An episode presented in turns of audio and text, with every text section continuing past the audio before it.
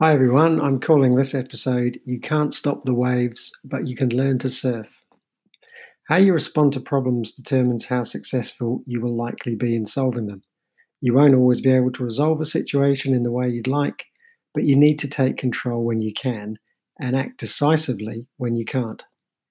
In this podcast episode, I'll look at how you can maximize your personal impact in a difficult situation by using a method I've been reading about the Control, Influence, Accept method, or CIA model. No, not that CIA. Don't worry, I'm not going to suggest you learn how to waterboard someone. So, what's the Control, Influence, Accept model all about? Well, I read about it in a book called The Critically Reflective Practitioner. It's basically a versatile problem solving and time and stress management tool that identifies three ways to respond to challenges. I thought it might be a good tool to have in your belt as we approach a very different term too than the one we've experienced before. First of all, then, control. This is about identifying the issues or elements of the situation that you control. Influence, identifying the elements that you can't control but that you can influence. And accept. This is about identifying the things that you can neither control or influence and adapt accordingly. When you understand these potential responses, you can put problems into perspective more easily and get a sense of what you can and can't accomplish. This enables you to focus your efforts where they'll have the most impact. This is a useful approach when you're dealing with issues from a personal perspective, and applying the CIA model can also help to reduce pressure and ultimately stress. However, I think at Kristen, we need to do more than passively accept situations. We need to be solutions focused, now more than ever, and not just be accepting of potentially negative situations. Remember, you're a teacher and a leader partly because of your ability to problem solve. Think of all the times you solve problems in your day to day work. And in the volatile modern world, you need to be flexible, proactive, and tenacious. All of us at some stage have to manage and control difficult situations and exert our influence for the greater good. So, how do you use this CIA model then? I hear you say. Well, let's have a look at how you use the elements of the CI model as teachers. Control the things that you can control. Changes, challenges, and problems can arise at any time. We all know that, whether we like it or not. So it's really important to identify the things that you can control. Chances are those things will be your attitude, behavior, and emotions, and the decisions that you make in response to the problem. An unexpected problem or challenge can spark emotions such as anger, anxiety, and frustration. Your students will often be looking to you for clear and effective decision making. You will often need to give them clear instructions and tasks to complete. Influence what you can influence. Having a strong influence is the next best thing to having control. You can't control everyone, but you can influence the way they think and act.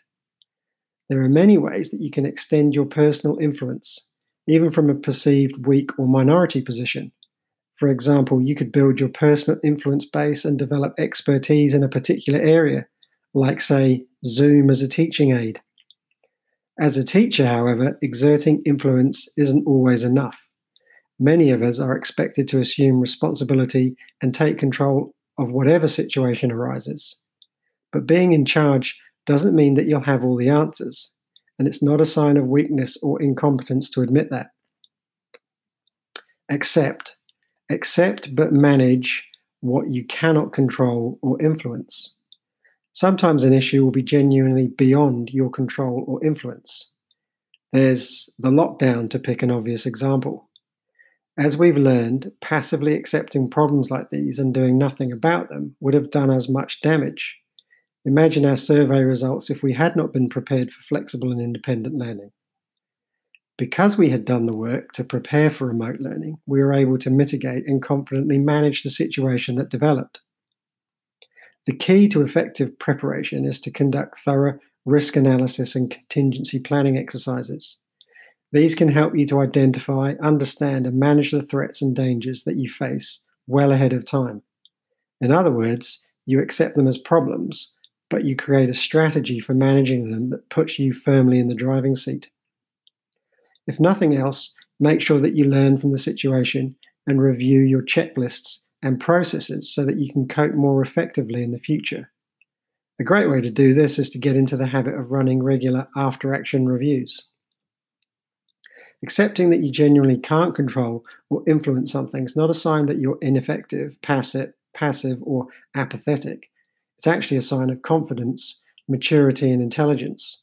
It shows that you have a proactive way of coping that allows you to prioritize and make practical decisions. You can give yourself an even better chance of coping well in these situations if you can develop resilience.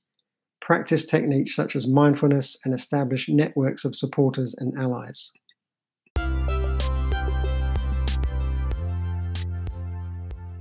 So, here are the key points. CIA model was explored by Neil and Sue Thompson in their 2008 book, The Critically Reflective Practitioner. The model states that there are situations that you can control, situations that you can influence, and situations that you must accept and adapt to because you can neither control them nor influence them. However, as teachers and professionals, we need to use our initiative to solve problems wherever possible and to make decisions in difficult circumstances. circumstances. Passively accepting such situations makes us look incompetent and could harm our careers. Identify the elements of a situation that you can control, such as your reactions and decisions. If you don't have control, look for the things that you can influence, such as other people's actions and behaviour. Finally, if you have no control or influence over a situation, having contingency plans in place can mitigate the effects of the problems or challenges that you have to accept. Apply this to your life. Individually or with your team, review what you do and identify any areas that could be improved or are no longer relevant or need to be created. Taking stock of the problems and obstacles that you currently face can actually be really helpful here. For each item on your list, consider whether it's something that you could realistically control or influence. For any item where this looks unlikely, think about how you could mitigate it or manage it more proactively. Once again, thanks for listening and see you next time.